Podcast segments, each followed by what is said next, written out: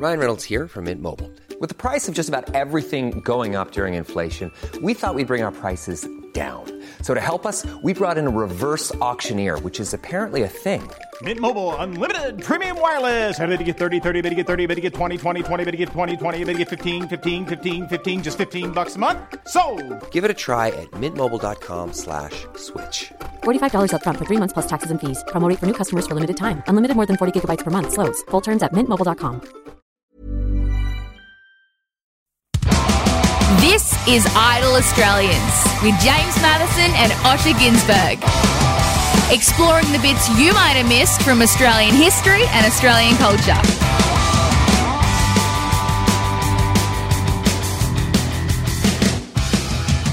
Welcome to Idle Australians. I'm Osher Ginsberg, that's James Matheson, and I believe um, he's wearing a beautiful hat from the Hunter S. Thompson collection of We're Going on Adventuring. It's a great hat.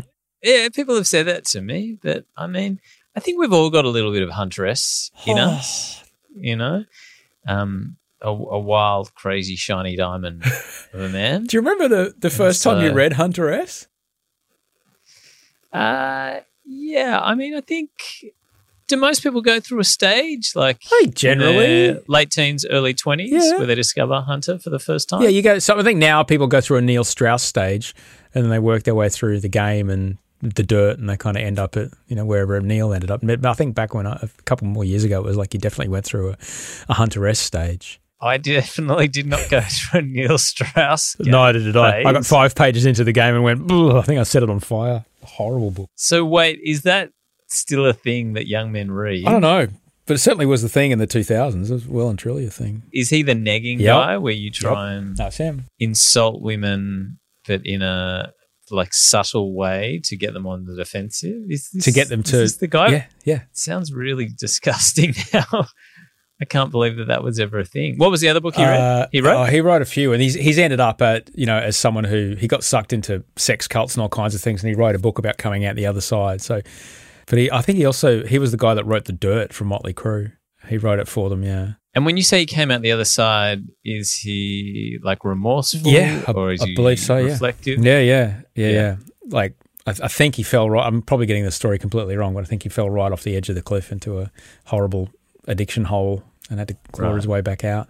Bart wrote books about it the whole time. You know, there's a fundamental emptiness that you must be aware of when you're living that type of lifestyle, when you're treating women as commodities. You know, you're trying to just get notches on a belt, and maybe that comes from a genuine place of just self-loathing. In order to feel something or feel good about yourself, you're treating women as, as conquests. The idea that he was profiting from that, yeah, I mean, there's a, like I was saying, a fundamental emptiness that must exist within you. And I think that hopefully the narrative around that is changing, you know, for men. I think there has always been this idea of, oh, you're a bit of a champion, you're a bit of a stud, you're a bit of a hero if you've been with a lot of women. But definitely as you get older, and I don't know if it's happening generationally, but people are starting to see that it's actually really sad and pathetic, because to sort of embrace your power as a man is actually to control your own libido and control your own ability to stand in your manhood and be like, no, I don't need to screw my way around. Like I am the, I control my own ability to be who I am. Yeah, not give that away. Mm, I don't know. Look, what do we know? What do we know about any of these things? Anyway, look, yes, I'm wearing a Hunter S. Thompson hat. At Hunter S. Thompson's funeral, he wrote it down as like his ashes were loaded into a cannon and Johnny Depp then fired him out of a cannon across the, a valley at his beloved Colorado mountains retreat. Yeah.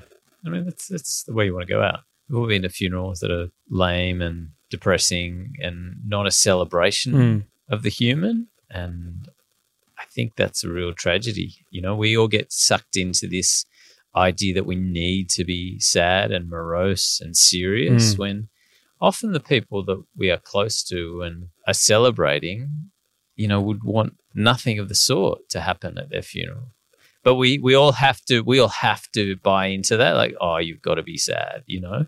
Whereas an even greater gift to the person that you've lost is to be like, wow, what a fucking champion, you know, what a hero. This is, this life ends for everyone and let's celebrate. If you die first, James, top three things you want me to make sure happen at your funeral. Just load me into a dumpster. Okay, that's one.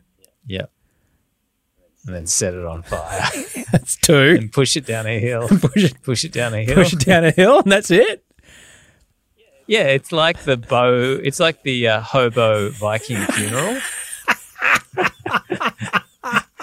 Instead of out on a pyre, pushed into the ocean with a flaming arrow, it's just like bitter caro in a dumpster dummy. Okay. Well, I think at mine, if if I die first, which is probably highly probable because I'm older than you, if I die first, just make sure there's pyro. All right, like oh, yeah, absolutely. At, at least three moments, in at least three moments during the show, pyro, like the welcome, some point in someone's eulogy, someone's eulogy when they drop some, when you in your eulogy, when you do the, if you want to, when you do the eulogy, you you drop pyro in the middle of it, and at the end when everyone leaves, just confetti cannons. The song Can't Get Enough from Supergroove has to be played at some nice. point. Nice, I like it. Just because it's a good sing-along. And a good vibe. Soul Burger can do the catering. Everyone goes to eat. All right. Oh, no, they get grilled yeah. to the catering because there'll be some people that want to eat meat, but they do good sweet potato chips. So as long as there's sweet potato chips at my funeral. Well, hurry up and die, bitch. I'm hungry. I'm hungry. We started this show because we wanted to talk about parts of Australian culture that people might have overlooked, you know, and we've covered some pretty amazing things. We've covered the inventor of Wi-Fi. We've covered the person, people that created chicken salt, the the woman whose family in, invented the dim sim.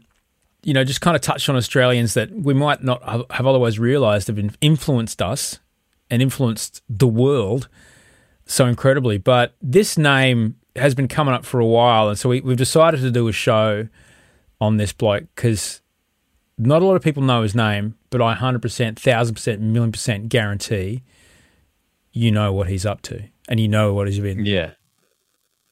And you will probably be shocked and surprised that he is such a prolific contributor to his field, but you have never heard his name. He's a man who has got you moving time and time again without you having any awareness that he was behind the grooves. Let me let me just ask you, like, if I said, Jimmy, name some great Australian songwriters, what do you think? What What are some names that people would throw out there? Uh, probably Paul Kelly. Definitely um, be up amazing there. Amazing Australian songwriter. Yeah, we'd probably have Bernard to. Bernard Fanning, these days, turned out nothing like I had planned. Yeah. Don Walker, Cold Chisel. Don Walker, absolutely. Yeah? Yeah. Great Australian songwriter. But of those those three, you know, not really any massive international, like super massive international hits, right? Big hits here, but no one's been like number one in the U K. However, this man has, and he's not from Sydney. This is the part I love the most. He's not from Sydney. He's not from Melbourne. He's from fucking Nambour. Mm-hmm. Born under the shadow of the Big Pineapple. Who are we talking about, Osh? We are talking about Mike Chapman. Mike, who has been a part of writing over seventy number one hits. Mike, who says, I don't write songs, I write hits. I haven't got enough time to write a song that's not a hit. In fact, he's been quoted as saying, I wish I could wake up one day and not write a hit. Who are we talking about? We're talking about the man that wrote this. We're talking about the man that wrote this. We're talking about the man that wrote this. And sixty-seven Stop others. It. I mean, firstly, people are going to be very shocked that that is one person that has written all those songs. That, and we haven't even gotten started, no. Let alone a brilliant Australian from Nambour. Yeah, Mike Chapman is his name. He was in Brisbane. He, as you do when you were in Brisbane, the one thing you want to do is get the fuck out of Brisbane. Uh, so, but as a kid, he was on a kids' T V like Rumpus Room, which was a kids' T V show back in the day, and all he ever do, wanted to do was um was, was write songs and be in music. And and back then, the the path uh, out of Brisbane was basically straight to London. You didn't really go anywhere else. You went straight to London. So he moved to the U K. He started to rub shoulders quite a lot with the team uh, and the glam rock scene, which is how he ended up getting around The Sweet, which uh, he ended up writing Ballroom Blitz for. And slowly, slowly, bit by bit, he started to just become this fucking god of of songwriting. And it just blows my mind because we've done so much in the music industry, you and me. We've interviewed so many people, but I just can't kind of kind of get my head around that we never really talked about this guy.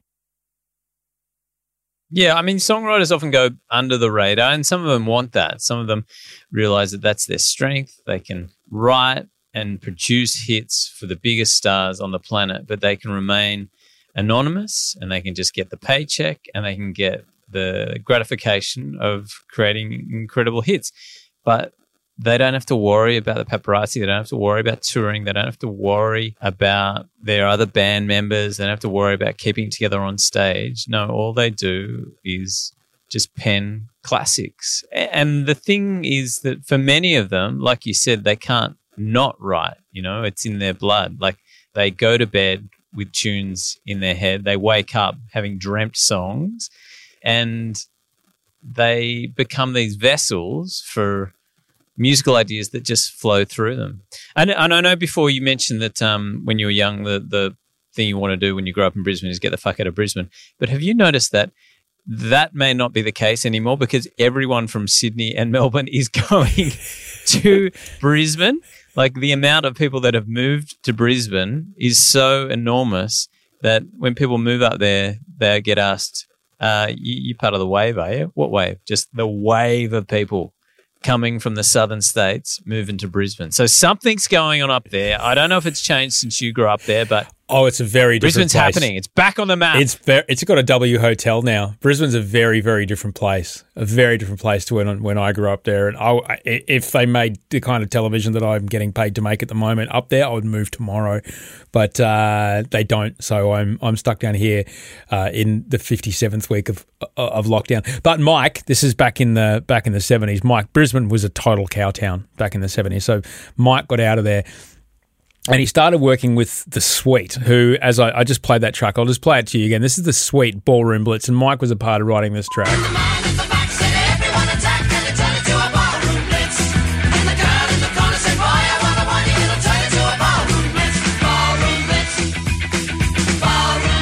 Just monsters.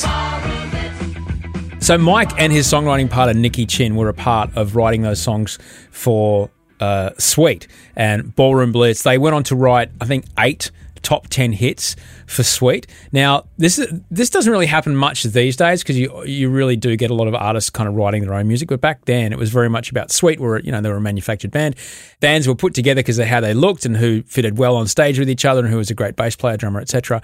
They wrote eight top ten hits for Sweet, and then Sweet kind of went, hang on, we're touring, we're on stage, we're playing all these pop songs, it can't be that hard. They go into the studio to record an album of all the songs they've written by themselves. How'd that do? It's all over. Which happens, man. It happened with um with The Monkees. Remember that band, The Monkees, the American band, the T V band, The Monkees? They had people like Neil mm-hmm. Diamond. Completely manufactured, had a team of songwriters creating stuff for them, and then they thought, hang on. But also, it's not just about ego and the the sense that they think they can do it themselves. It's also the money, you know. Songwriters yeah. own the publishing yeah. rights mostly, and they are the ones who are actually seeing the dollars yeah. from songs getting played. So, I mean, a lot of people, I think, misunderstand who's getting paid when a song gets played on the radio, and they have this assumption that, oh, the artist recorded it, they must be the one making the money. But, you know, if you wrote the song, if you are the actual writer of the music, then those royalty dollars, those checks are coming into your mailbox. Yeah. The greatest, I remember hearing that at music school when I was nineteen, our, uh, our songwriting teacher told us this, exactly that, the way he put it was there's this famous Australian story of Greg McAinch from, he's the bass player from Skyhooks. All right, this Australian band called called Skyhooks were absolutely massive on Mushroom Records.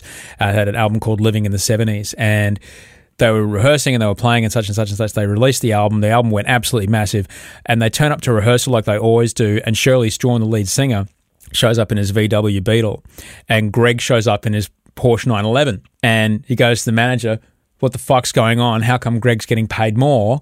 I thought this was an even split. He goes, yeah, it is an even split on the performance. You'll get the same money for a gig. He goes, well, how come, wh- why is he driving a Porsche? He goes, he wrote the songs. Yeah, but I fucking sing them. Yeah, but he wrote them.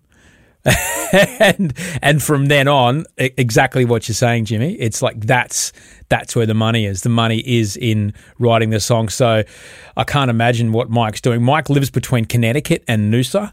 Um, so he spends time in, in each part of the, the planet. But, man, the hits just – I can't even believe how many – it's it's this guy's like bigger than Prince, you know, when it comes to hits. It's just phenomenal. Check this out. We are-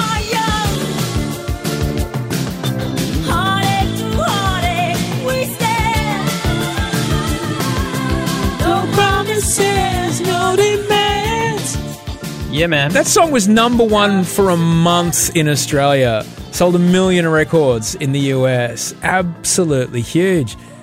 Mike never had to go on tour. Didn't have to shoot a music video. Didn't have to do any interviews asking what he likes to eat for breakfast.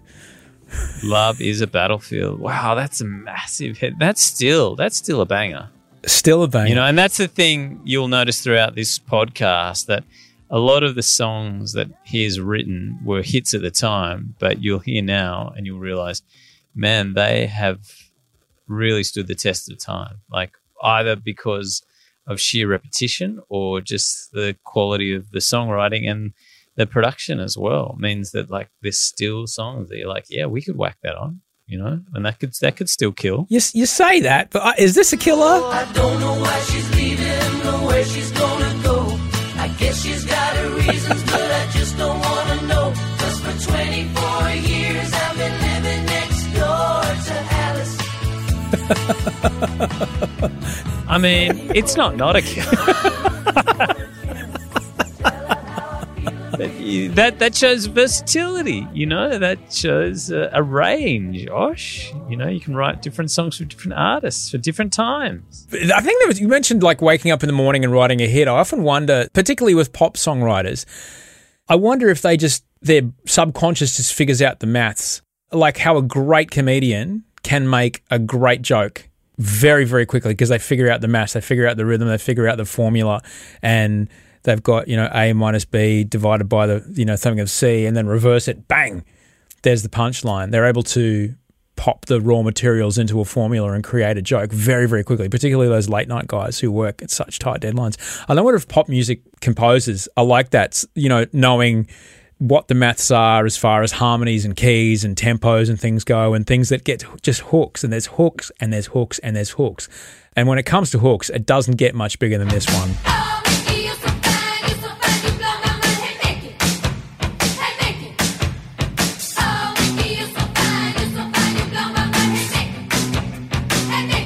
Like, that's just, you know, that's just going to stick in your brain for life, that track. Mm. Yeah, I mean, if, um, if you're at a blue light disco, if you're at a school formal, or if you're at, you know, the end of the wedding reception of your dodgy uncle who's marrying his third wife, and, you know, you're only there because you know there's going to be a bar tab. Um, that's a song. It's a song that's going to come on and, and get on the dance floor, and, you know, everyone's like, yeah, you know, do we love this song? I don't know. Have we heard enough to move our bodies to it? Sure. But, yeah, I mean, it, the, the thing when you talk about is there a formula, I think that, like anything, when you reach the higher level of artistry, it kind of is, but it's not something that you can share with other people because it's so intuitive. Yeah. Um, it's not something you sit down and go, oh, I'm going to write this, or I'm going to create this, and you have a a point where you are overtly deciding, yeah, this is what I need to do. I don't think it works like that. Charlie Watts died recently, and it reminded me that I got to uh, interview the Rolling Stones and spend, you know, almost an hour with Keith Richards. And one of the things he said when I interviewed him and talked about songwriting was, he was like, mate, I don't write songs. I'm just an antenna. That's all I am. I am an antenna. The songs exist out there in the ether, and I just have to put myself in the way of them, and they come through me. And I'm sure that's the same for Mike, you know. And, and you know what that does is it removes a bit of the self out of it as yeah. well. You know, I think there is a lot of ego and a bit of narcissism in, you know, any creative arts that I did this, I created this, I made this. But, you know, the way that Keith spoke about it was that, you know, yeah, I came up with the riffs, but I didn't, you know, not me. They came to me. They came through me. Um, and I think that's a really powerful way to think about any sort of creativity, the fact that if you can get yourself out of the way, then that's when the amazing stuff comes, you know, and when you can find a way to let go of ownership of it being you, then, yeah, it can be a really extraordinary exercise. And because it, how can it be you? How how can it be you? Where do those ideas come from? You don't think them, you know. In the same way, like when you go to sleep at night and you have a dream, who had that dream, you know? No, it, it came to you, you know. And I think, yeah, the the real creative geniuses, although there's a lot of narcissists in there, really understand that. And and and the people who get creative blocks try to force it and, and want themselves to make something. But I think for the greats, it's about getting yourself out of the way. I wonder, though, if I would ever be able to get myself out of the way enough to allow something like this to come out of me. You're simply the best. Better than all the rest. Better than anyone. I just... What you're saying, Jim, I absolutely agree with. The way I rationalise what you're talking to me about is if I am able to create something that is a pure reflection of my subconscious creation based on all the information that I have input into my eyeballs and ear holes and nose buds and taste buds through my life, then I am purely reflecting this moment through my own filter and I am out of the way entirely versus oh, simply the the crest. Yes, this is about...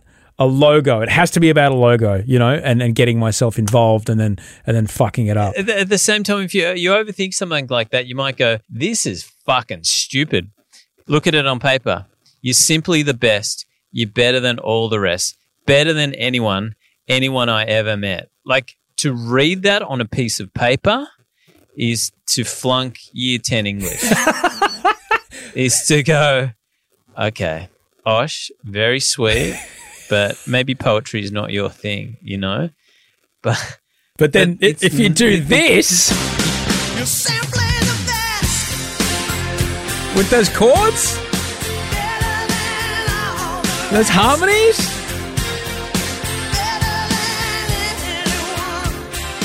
And we haven't even got to the shirtless saxophone player, you know?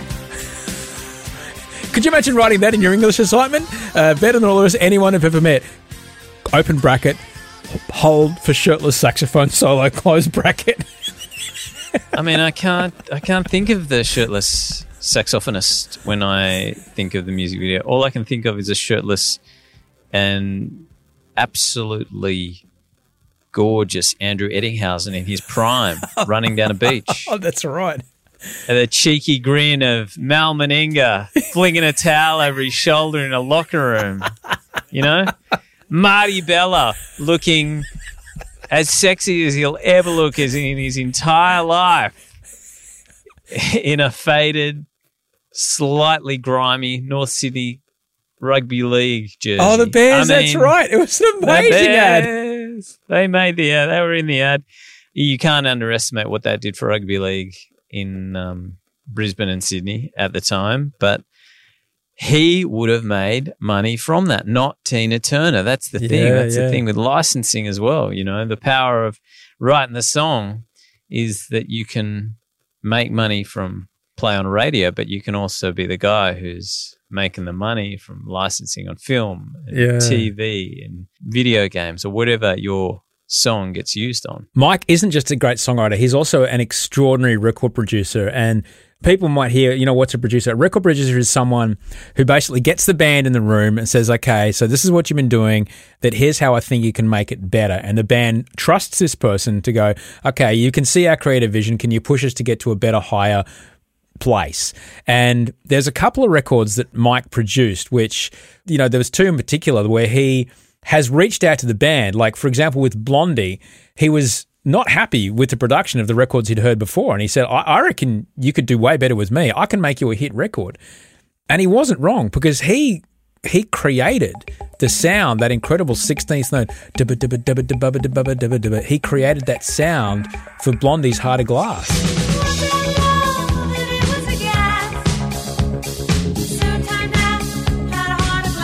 That real kind of disco beat. This song was originally a reggae track. All that synths and everything. He put all that together. And what I love, there's a quote from him, which I love, is that when I asked him about this record, he goes, there's loads of hits. It's a great album, but who gives a fuck? It's easy. We go into the studio, we go and make hit records. It just happens. We don't think about it. If you're going to be in the music business, you got to make hit records. If you can't make hit records, you should fuck off and go chop meat somewhere. I love him, dude.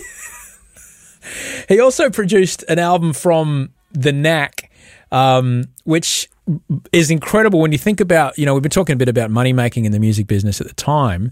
It was no problem for Fleetwood Mac to go into a studio for a year, spend a million nineteen seventy-eight dollars on making an eight-track L P, and, you know, that was fine. Mike Chapman went into the studio with The Knack for eleven days, spent seventeen thousand dollars and came out with this. Bye, bye, bye, aye, aye, wow. My, my, my, Sharona. Come a little closer, huh? We are, huh? Close enough to look in my eyes, Sharona. Keep it in a mystery. Kiss me, running down the length of my thigh, Sharona. Changed their lives. Changed everybody's lives. Sold a gajillion records. So did Mike write that, or he produced it? Produced it. Wow. Produced it, which is, you know, that's a whole entire skill set, different skill set altogether. You know, you think about, what does a producer do? A producer turned U two from Sunday Bloody Sunday into, you know, the Zoo T V tour. That's, you know, they work with like Brian Eno and Flood. Like, producers have changed changed U two into something beyond anything you two could ever have possibly wanted to be. Rick Rubin took the Red Hot Chili Peppers and turned them from this kind of weird frat boy punk thing to this bizarre kind of intense, super, you know, weird L A hippie rock machine of Blood Sugar Sex Magic. The same Rick Rubin, what he did with Jay-Z and what he did with the Beastie Boys, just incredible. So a producer can do a lot for an artist. So that's that's amazing, you know, that this guy had managed to do that as well. He's quoted us to that that Knack record. He's going, yeah, that record is very dear to me and my bank manager. You know, obviously, yeah, he profited from this, but I think, you know, the, the, this is the sort of guy that sort of makes these records because he understands how, you know, enriching it can be. You know, how much joy can come from them for you on the side of the creator and producer, but also for other people. You know, it must be extraordinarily fulfilling to like be driving anywhere at any stage and put on a radio station and hear one of your songs that you either wrote and produced, which must happen to him pretty much every other day. He he talk, I've I've heard him talk in an interview about being at one point. Um, one week he was number one, two, and three in the U K with The Sweet, Mud, and I think Racy.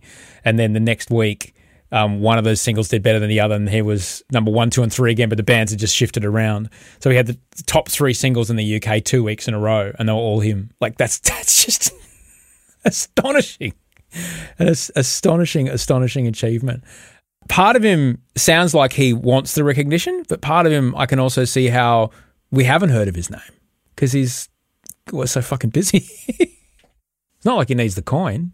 Good Lord. Yeah, that's what we were saying. You know, you're not in it for the money anymore. You're in it for the fact that you're doing something you truly love and helping other people bring out the best in what they can do as well. But yeah, it's an extraordinary lineup. It's a, it's crazy. I mean, you could almost say he's probably the greatest living songwriter in the world. If you look at that list of hits and you look at those bands he's worked with and look at the yeah. number of times they've been at number one and the number of records that have sold either with him at the helm or with him actually writing, penning the tunes, then yeah, I mean, he's got a claim for being not just Australia's greatest songwriter, but one of the world's greatest ever songwriters. Like Stock Aitken Waterman, there was three of them, but they had like one hundred fifteen top tens, but there was three of them. Yeah, but like you think about the caliber of those, you know, there's not a lot yeah. that you still think, oh, wow, they're incredible. You know, they were sort of a specific sound for a specific time and, yeah. you know, definitely there's a space for them now, but there's not a lot where you go, they are absolute classics, and I think that's what sort of sets Mike apart.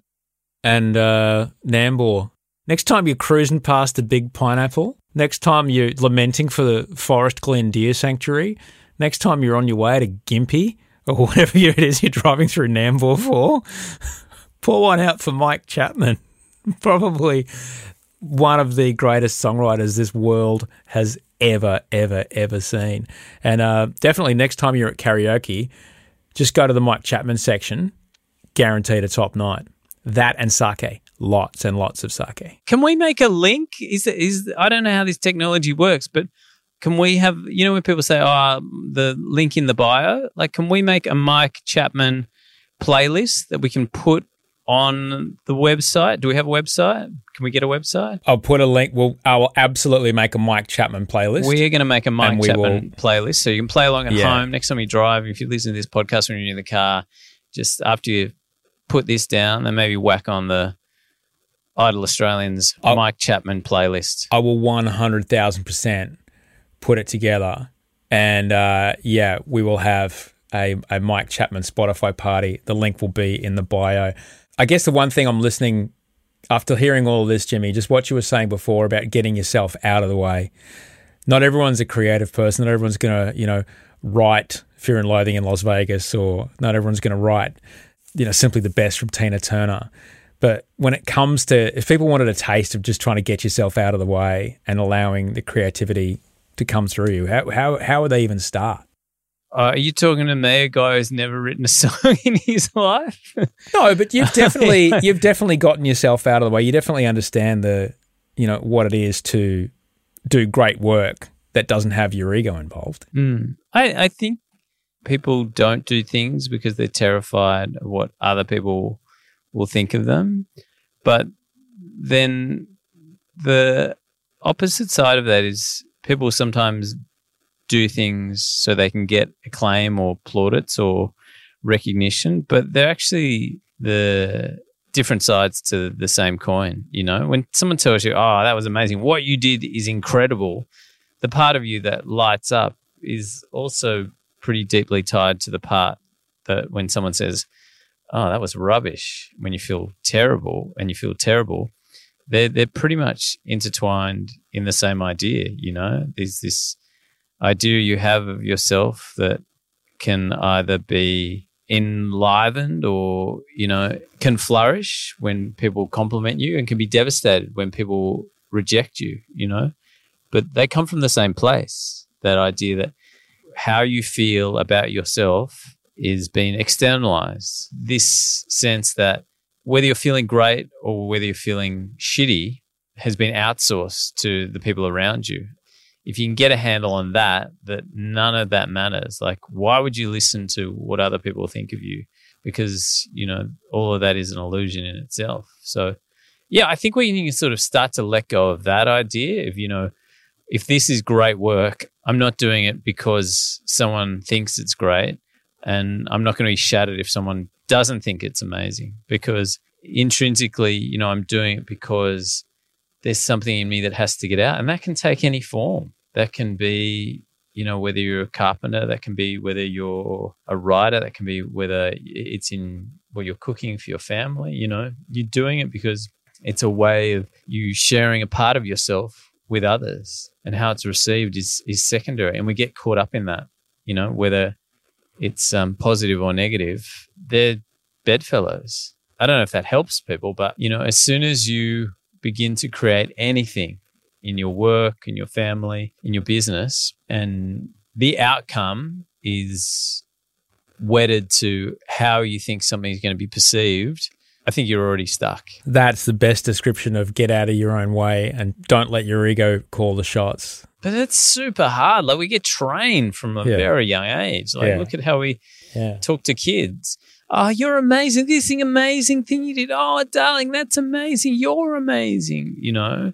And so it's really great to encourage kids and make sure that they know um, how special and unique and wonderful they are. But at the same time, you know, we we set them on a path that their own validation comes from what they do, not who they are. And so, you know, twenty, thirty, forty, fifty years of that and getting addicted to the feeling that what I did is who I am can be pretty hard stuff to unpack. I don't know, we should ask Mike. We couldn't get him on the show tonight, but I reckon we could do a part two definitely when he gets back from Connecticut or when he wakes up from his a bed of money that he sleeps on at night. We'll try and get him on Idle Australians and find out from someone who's actually created that many hits, a body of work that will be a legacy, yeah, yeah. you know? Superb. Or if you've got an idea, share it with us. Yeah. We, we're open. We are open. We don't have any answers. None. None. Zero. Zip. Clueless. Two blokes talking. I'm in a cupboard. I'm literally in a cupboard with some um, removalist blankets around me. Like, that's how far we've come. You probably think this is a slick operation. I love listening to these guys. They've got a lot of wisdom. No, we're guys in a cupboard surrounded by blankets, you know, doing a show. It's not even a show.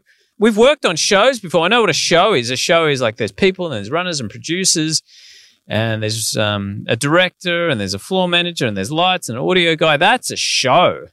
This is just like blokes talking to microphones and there we go. And we put it out and we call it a show. But I'll tell you what this show is doing, Jimmy. This show is helping people. Case in point, Clay, who's emailed us from South Korea, idle australians at gmail dot com is our email address. Just wanted to say thanks for the podcasts that are produced by you two. I listen on my daily commutes. Uh, keeps me connected since Corona won't fuck off. I've been binge listening, particularly the episode about You're the Voice made me proud, a bit homesick. After the chicken salt episode, I'm now looking for a place to order some so I can use it to introduce to my local Korean friends. Lamingtons and Tim Tams were a hit. I'm looking for a third hit as well. Thanks for your hard work. Keep it up. Jimmy, something that's not a show doesn't do that. That is the work of a show. We have made a show, and Clay is case in point. Congratulations, you work on a show. By work, I mean not getting paid. None of us is getting paid. Nobody's nobody's getting paid. Shows on shows, people get paid. Nobody gets paid here. Sorry. Should we start a Patreon or something? Maybe we should. No, no. Then it just looks sad and pathetic. And no, it doesn't. That's brilliant. That's a brilliant way to. You know, but, you know, we're doing it out of love, we're doing it out of love um, and for Clay. But Tim Tams, let's get to that. Put that on the list. You got a list? Write it down. We're doing Tim Tams. I'll put it on the list. All right, Jimmy, good night. Take care. This has been a great experience. You should wear your hat more often. It has elements of a show. It has, it's showish. It is. It has some of the things that you would have in a show. But, I mean, to call it a show... It's a stretch, brother. It's even a show now. Thank you so much to our audio producer, Daryl Misson, who made this sound way better than it actually was when we recorded it. Mike Mills, a k a. Toe Hider, who made all the music. James Matheson, Osher Ginsberg, idle australians at gmail dot com. Thanks for listening. See you next Thursday, which is an interesting acronym. And check out our Mike Chapman playlist on Spotify. Spotify playlist. Links in the notes. Yes. Links in the show notes.